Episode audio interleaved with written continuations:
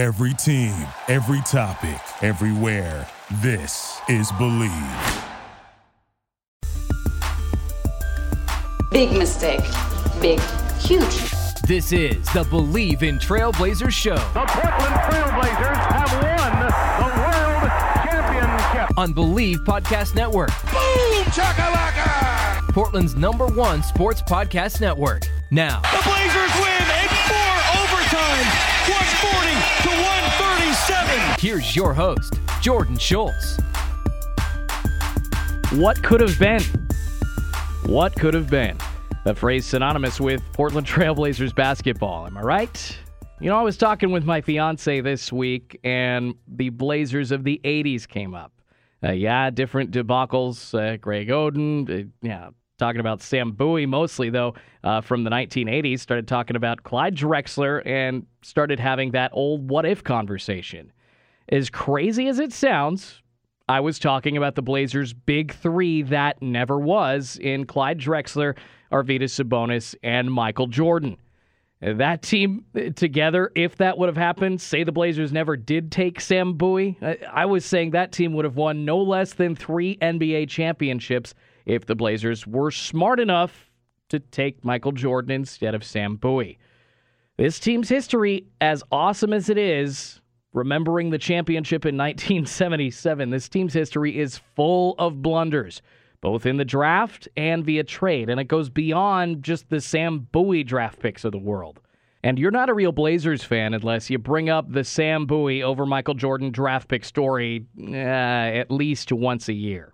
All right, to err is human, sure, but when you are the one human charged with leading an NBA franchise, your errors are much more impactful and are scrutinized under a microscope by the media and by fans. Now hindsight always 2020, but there are also epic mistakes that stunt the growth of your organization. Uh, think, uh, for instance, think of Blockbuster missing out on the chance to buy Netflix back in the day. And if you go and look that up, Netflix was actually laughed out of the room by Blockbuster executives.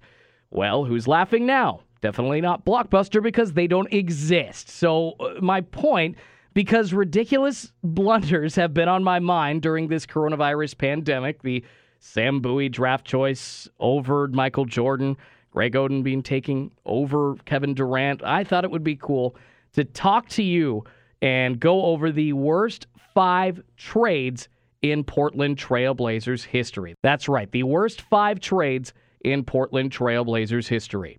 Jordan Schultz sitting in with you for episode 14 of Believe in Trailblazers on the Believe Podcast Network. Believe is Portland's number one sports podcast network. We believe in our teams. Do you believe? Hey, if you have any burning questions about Rip City want answered on the show, or if you heard something I said want to tell me I'm crazy, hit me up on Twitter on the air Jordan with an O. This show available wherever you get your podcasts, Apple Podcasts, iHeartRadio, Spotify, Google Play, Stitcher, Luminary, and TuneIn. So I wanted to have some fun while we're sitting at home uh, during this coronavirus craziness, uh, trying to come up with stuff to do. So this episode of Believe in Trailblazers will cover the worst trades in franchise history. There have been something like 10 full-time GMs in team history, uh, 12 if you count the interims. I think Todd Lewicki and Chad Buchanan were the interims.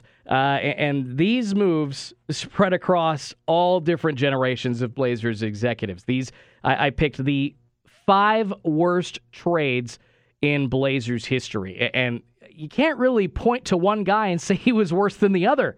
So I put a list together and I ranked them from the fifth worst trade up to the very worst trade in Blazers history. I'm wondering if people listening already know what that is. Stick around and find out. Number five. Right there, they were trying to go to Martell Webster again off an Aldridge pick. Crossover move by Webster. Baseline jumper, a tough shot over Miles, and he puts it down. So maybe Martell can heat up and be that guy. That's right. Martell Webster. June 28th, 2005. Martell traded to the Minnesota Timberwolves for Luke Babbitt and Ryan Gomes. GM John Nash made that move. Why? Honestly, I'm not even sure. Uh, Martell, he did battle a lot of injuries, never lived up to the hype of being a sixth overall pick right out of high school. So I'm assuming John Nash and company were looking for an upgrade at uh, what Martell was doing for them at the time, basically the Blazers' sixth man, and they saw Luke Babbitt as that upgrade. Martell never really lived up to expectations overall as a player, but he was a fan favorite. Uh, at the time, he was just 23 years old, but a five year veteran in the league when he was traded. And Webster, he had career averages of eight and a half points, three rebounds. You know, nothing great as far as stats that are going to uh, blow your skirt away. But the point is, he was consistent for the Blazers, uh, which means that he actually did show up and was able to give you what you expected out of him. And even after missing a season with a stress fracture in his foot, following year, he appeared in all 82 games. So even though he did fight injuries at times throughout his career, his effort a plus, and him trying to get onto the court and help his team, he was always doing so. He was a 37% shooter from three when he left the Blazers, and he had connected on 120 plus three pointers each of the two seasons before the Blazers traded him. And every year, Martell gave them the same thing. Yet, well, what do they do? They want to go and find a better option, which they're not even sure if it's a better option in Luke Babbitt. And after the Blazers traded Martell Webster, Martell gave the exact same output for four more seasons and actually scored 11 a game for the Washington Wizards. He started 62 times that year. So he was right there doing exactly what the Blazers needed, but because he had injury problems, they decided they wanted to upgrade.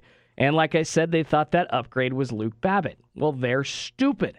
Martell retired in 2017, by the way. So Luke Babbitt, uh, they did get Luke Babbitt and Ryan Gomes. Uh, Portland stupidly releasing Ryan Gomes less than a week after the trade. It's like, well, you know what? We don't think he's going to fit well on our roster. BS. Who was a better option for you guys that year? You're going to give more minutes to Sebastian Telfair? Come the hell on. Uh, just so already seeing it as a dumb move when you're releasing one of the two pieces you got from that trade a week later. Babbitt, uh, the 16th overall pick out of Nevada in 05. He was a pretty high scorer and a big three point threat back in college. And he was also six foot nine coming out of college. So a few teams in the NBA thought that that scoring ability, along with that size, kind of raw ability there, would transfer well to the NBA. But oh, how they were so wrong. Babbitt ended up looking clueless most times he hit the court in Portland and spent a lot of time with the Idaho Stampede of the D League, now the G League. After three seasons of making a million a year on the bench and doing nothing besides hitting a few threes, he signed with the team in Russia after leaving the Blazers. He did return to the NBA in 2013 and was a role player for bad teams in New Orleans and Miami. I think he started a few games uh, that season for Miami. And then in 2018, uh, that was his last year. I'm not sure he's retired, but the league seems to be done with him. So overall, Martell Webster for Luke Babbitt and Ryan Gomes, this was a big miss. Trying to upgrade a spot on the team that they already had a consistent producer in with Martell Webster. I, you know, my bosses do this too. I can't stand this. Nash, he saw a shiny new thing, shiny new player in Babbitt. John Nash did, and he whiffed, plain and simple. There are just way too many guys taken in the middle of the first round like this that Portland misses on. To me, Martell was flipped basically for another Nolan Smith or Victor Claver, who have kind of just ridden off into the sunset without doing anything in Portland. And as a die-hard Blazers fan, as much as I loved Martell Webster, I will never forgive John Nash for trading him away. All right, here is the next worst trade in Blazers history on our list. Number four. Jump shot by Petrovic is good. He can shoot. He's a very good shooter. And he's never seen a shot that he hasn't liked. No, not very good on defense. January 23rd, 1991, Drazen Petrovic traded to the New Jersey Nets for Walter Davis from the Nuggets, and they also got a second round pick. The GM to pull that move off former Blazer player Geoff Petrie. All right, why did they make this move? Drazen Petrovic demanded a trade simply so the Blazers execs uh, coming in really didn't value him correctly. What, why did he ask for a trade? Because they only wanted to use him as a stand up shooter. That did not fit well with his game at all. Drazen used to creating scoring opportunities for himself, uh, driving to the hole, tossing the ball out to a teammate. Uh, so he was really used to being the focal part of the offense. And obviously in Portland with Clyde, with Terry, with everybody, that's not going to happen. Portland was really looking at him more as a shooting option, somebody that could provide them a punch from beyond the arc off the bench. But he was way better than that. Uh, but I, what I don't understand, Portland paying almost a million and a half bucks to his European team in a buyout just to get him on the roster, and then barely used him. And then after they did that, they then added Danny Ainge a season later. So you end up with too many guards on Portland's roster, and that includes one that you were apparently so high on. I just don't get that. You worked so hard to get him off of his team in another country to come have him play in Portland and then you don't use him? What the hell? So Drazen Petrovic, uh, like I said, he rode the bench during his time in Portland until he demanded a trade. So during his second season in the league, Petrovic ended up going to the Nets and lit up the NBA. They used him immediately. And I think he was averaging like four or six a game for Portland. Immediately averaged 12 a game for the rest of the year for the Nets. And then next year, he started all 82 games for New Jersey, scored 20 a game, and then 22 a game the following season. Tragically, though, he passed away in an automobile accident. Happened on the Autobahn in Germany when the car he was riding in hit a semi that had crossed the median in 1993. He was only 28. So Drazen Petrovic, one of the best scorers of that era. Portland uh, giving him up for a guy named Walter Davis. Walter, nicknamed uh, the Greyhound. Uh, he had a speedy style of play, also a sleek physical appearance that he was known for. Davis, for the first decade of his career, averaged over 20 points a game and was a six time NBA All Star. Pretty good, uh, though he did have some issues with cocaine, uh, had to go to rehab a couple of times. That and a back issue caused his talent to decline very quickly. And the problem for Portland when they got him is that he was in the second to last year of his career when he came over from Denver. He only played 32 regular season games for the Blazers, averaged six points before returning to Denver for one last season and retiring the following year in 1992. I, just what a stupid move. I understand that the Blazers didn't really like Petrovic on their roster, but it, to me, that's like if you gave up a good young piece like an Anthony Simons for a 38 year old Kevin Garnett.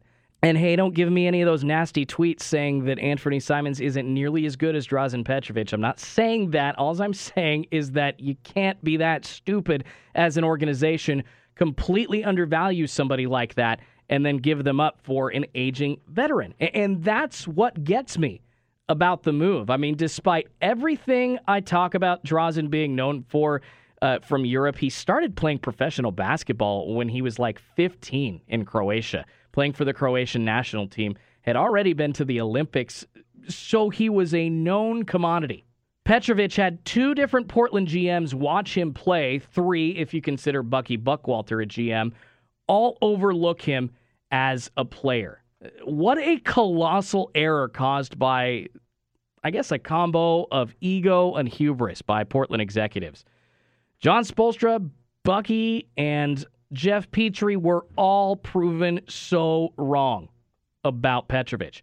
Portland missed out on one of the best overall scorers of the era, and they undervalued him so much that they didn't even get a proper return for him.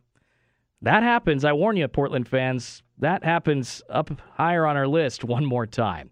All right, here is the next worst trade in franchise history. Number three. Mark Bryant on an inbound play. Who's going to break out? It's Drexler. Turns around, puts it up. It's yes! Score the basket!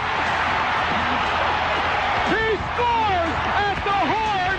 Clyde Drexler. That is right. The third worst trade in Blazers history, February 14th. 1995. At the trade deadline, Clyde Drexler, along with Tracy Murray, flipped to the Houston Rockets for Otis Thorpe, draft rights to Marcelo Nicola, and a first round pick. Uh, the GM that pulled that one off, of course, our favorite trader Bob. Bob Whitsitt. All right, so why did the Blazers make this move? You know, this is actually a pretty simple one. Clyde the Glide Drexler wanted to be traded to a contender, and it was very clear that Portland was starting to go in another direction uh, really rebuilding their team going forward. Clyde didn't want to be a part of that.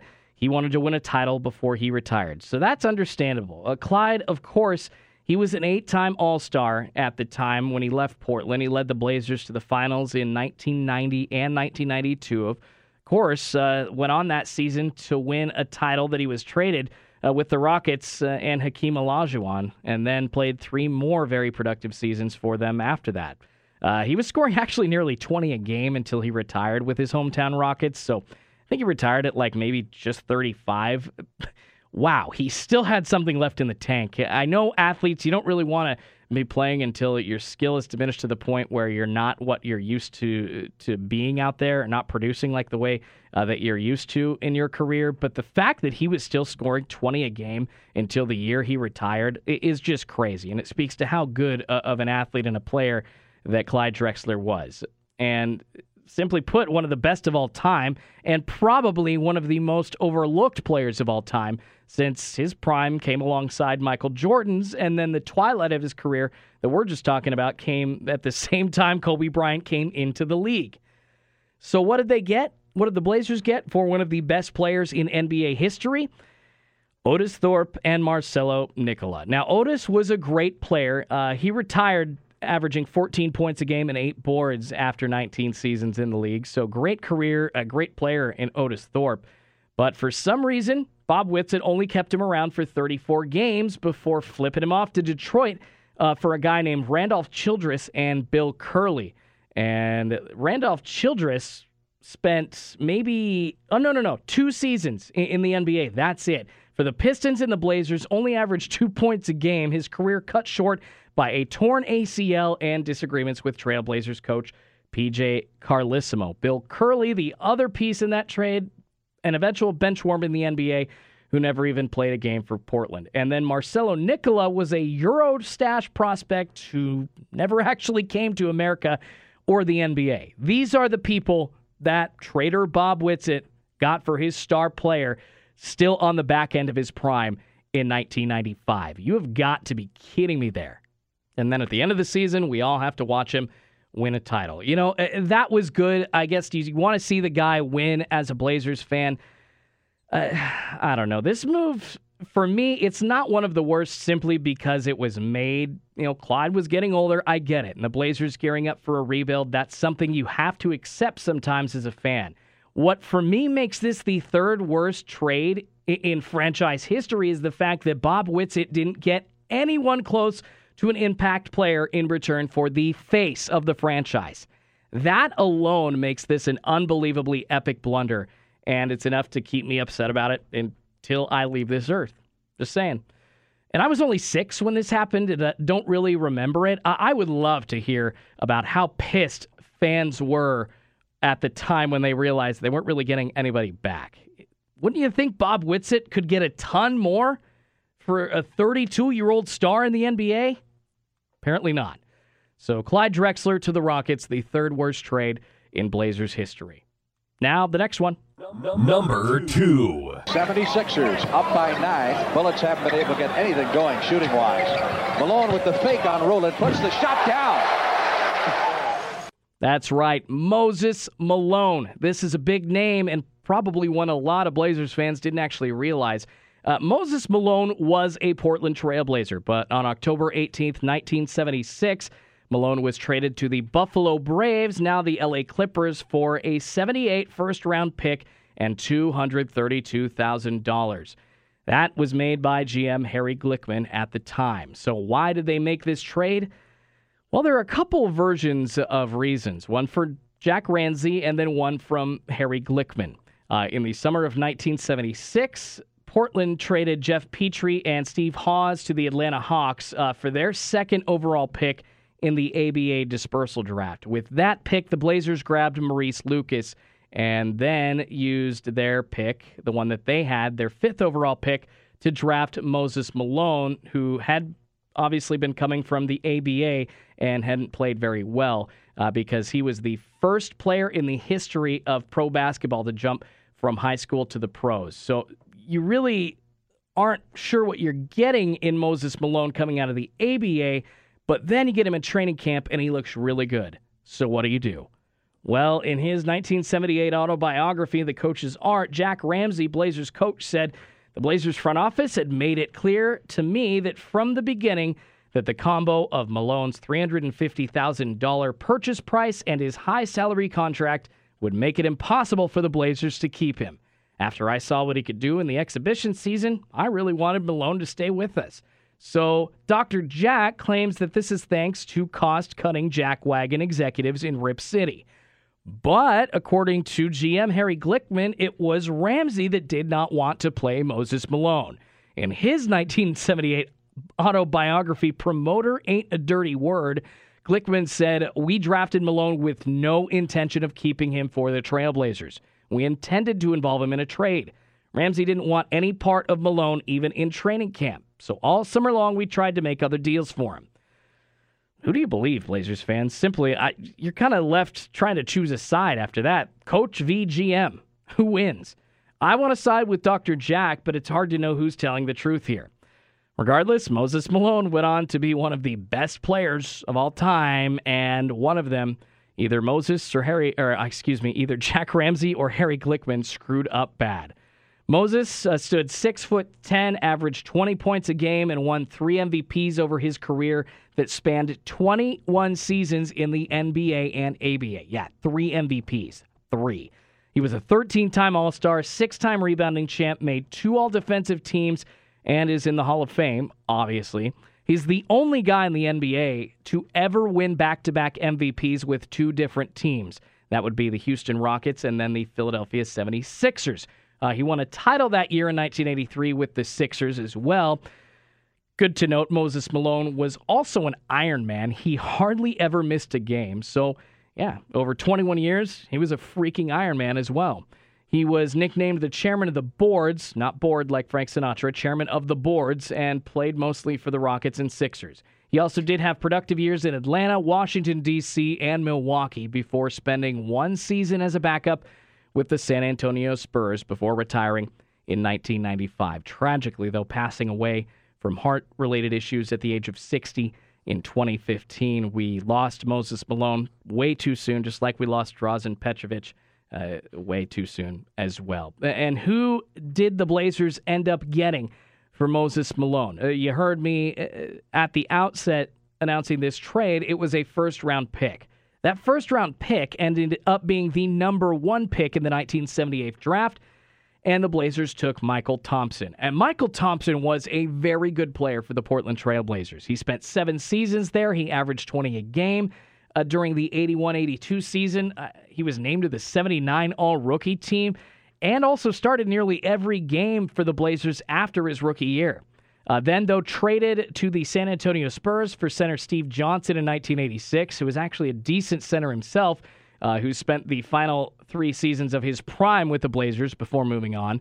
Michael Thompson would spend a year with the Spurs before coming off the bench for the Lakers to back up Kareem Abdul Jabbar, Vlade Divac, as well as AC Green for the next five years. He won two titles with the Lakers in 87 and 88 before retiring in 1991.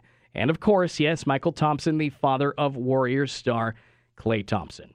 Uh, you know, so this trade blunder isn't so much about what Michael Thompson didn't accomplish as it is about the Blazers missing out on one of the all time greats in the NBA. It, it, would not matter who the Blazers took with their first round pick unless it was like MJ, maybe.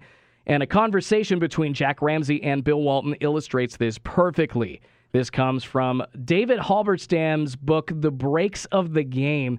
Um, it was a book about the history of the Blazers in the Bill Walton era. Uh, this is a quote from that book. On the following Monday, the team held a meeting voting unanimously to keep Malone.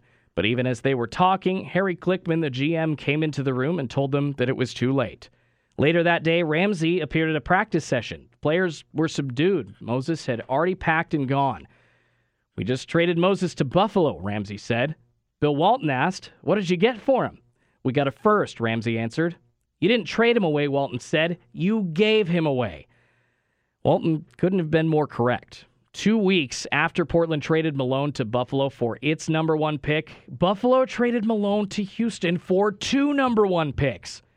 So this wasn't even hindsight. Even as the Blazers made the move, it was quite it was quite clear that Harry Glickman, Jack Ramsay, or both of them were very unsure about what to do with Moses Malone, while the rest of the NBA seemed to have it figured out. I'm sure that there are fans out there that loved Michael Thompson as a Blazer, um, but I will always think of the decision to trade Moses Malone as Harry Glickman's worst blunder as a GM. Can you imagine what a team? Just just sit there for a second, close your eyes, imagine Bill Walton, Maurice Lucas, and Moses Malone all wearing Blazers uniforms. What would have that team looked like? Uh, how many titles could they have won in the late 70s into the 80s, especially with some of those weak NBA teams in the 80s? That is the question I will leave you with regarding Moses Malone. All right, and now the worst trade in Blazers history. Number one. The inbounds to Detlef on the sideline. Sent off balance by Robinson. No autopsy, no foul. Detlef in deep. Kemp trying to pack it. Rebuked at the top of the summit by O'Neal. Jermaine O'Neal. Yes, and you do recognize that voice. That is Kevin Calabro calling that old game back from the late 90s with Jermaine O'Neal in it. That is the subject of the worst trade in Blazers history. August 31st, 2000, Jermaine O'Neal and Joe Kleine, backup center, traded to the Indiana Pacers for Dale Davis. And the lovely GM to make that move, good old trader Bob Whitsitt. So, why did they make this move, Jermaine? Well, he was a blossoming young talent drafted out of high school in 1996, and he wanted playing time. The Blazers, however, way too stocked with talent. Down low, they had Rasheed Wallace, they had Brian Grant, you have Arvydas Sabonis, eh, just too many guys to give minutes to. And, and even though Jermaine O'Neal could play the three, they had guys like Detlef Schrempf and Scottie Pippen taking minutes up there as well. So Jermaine getting some of those extra minutes at the four and five, but becoming super impatient. So the the summer after the 2000 season, this was just after their busted run in the Western Conference Finals, almost getting to the NBA Finals. Jermaine O'Neal demanded a trade. And it was actually the same offseason, just to remind you that Bob Whitsitt got rid of Brian Grant. So Jermaine wanted to play, and instead of keeping him, they wanted to go after Shawn Kemp who they eventually got for Grant. Uh, so Jermaine, uh, of course, would go on to be a six time All Star and the face of the Indiana Pacers for almost a decade. He led the Pacers to 61 wins in 04 while averaging 20 and 10. Also won the Most Improved Player award the very next season after the Blazers traded him. Just ridiculously stupid on their part. After getting traded again in 08, he remained a very productive player for the Raptors and Heat as well, uh, before the final four seasons of his career were spent with the Celtics, Suns, and finally the Golden State Warriors. He was so good, Jermaine O'Neal was, because he was a triple threat. He could shoot, he could rebound, and block on an elite level, just like you heard in that highlight introducing the top worst trade in franchise history for the Blazers. He retired, though, in 2014 with career averages of 13 points, 7 boards, and 1.8 blocks per game. What could have been for Jermaine O'Neal in Portland? What did they get for him? Dale Davis. Now, let me point out, Dale was not a bad player by any stretch.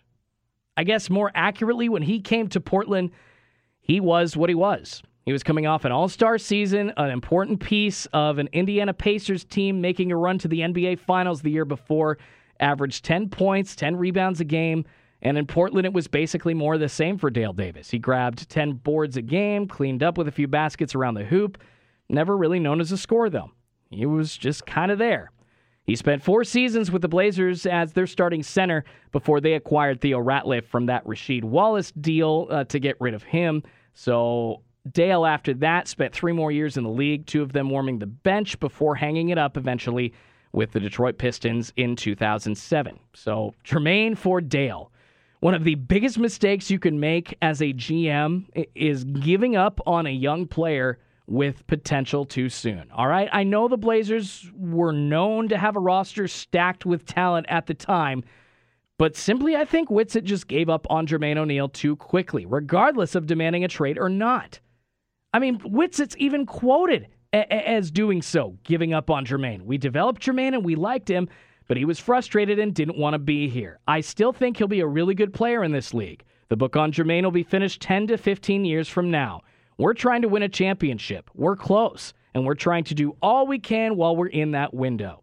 This trade literally set the Portland Trailblazers back almost a decade instead of with its intended effect of trying to use him as a piece to get somebody back to get them over the hump for a championship. How close were you, Bob? Really? Sure, the roster was stacked, but Sabonis was getting older, and the Blazers stupidly traded Jermaine away at the same time that they did Brian Grant. If that didn't happen, Jermaine would have been getting a ton of minutes in 2000 and 2001 because you would have seen that Shawn Kemp was an absolute bust. And past that, Jermaine would have been starting by the season after since Arvydas Sabonis had returned to Lithuania to sit out the year. That's not even hindsight. Mike Dunleavy had that plan in his mind, according to quotes from Kerry Eggers' book Jailblazers. Instead of denying the trade request in the second year of a four year deal, Mike Dunleavy and Bob Whitsitt relent and trade a 21 year old to the Indiana Pacers. They gave up on someone who would go on to be an impact player for years, and in return, only got a center at the very top of his trade value. Was good for Indiana. It was not good for the Portland Trailblazers, and it was the worst trade in the history of the Portland Trailblazers because it set them back so long. I picked each of these moves and ranked them in a way uh, uh, I did to represent what could have been for Portland. It's kind of the theme of this episode. So, in my mind, the Jermaine O'Neal trade was the most impactful on the franchise in the very worst way. All of these moves had different effects on the team, and they were mostly made by different individuals, as we highlighted at the beginning. So, the next time you want to start talking about the fact that Sam Bowie was taken over Michael Jordan or Greg Oden was taken over Kevin Durant. Don't forget about Portland's monumental screw ups involving franchise level players like Moses Malone and Jermaine O'Neal as well. Portland has never been able to attract major talent through free agency, so they're left to improve mostly through draft picks and trades. And because they are way more limited free agent wise, it is imperative that the Blazers always get these decisions right or avoid making blunders as bad as these five.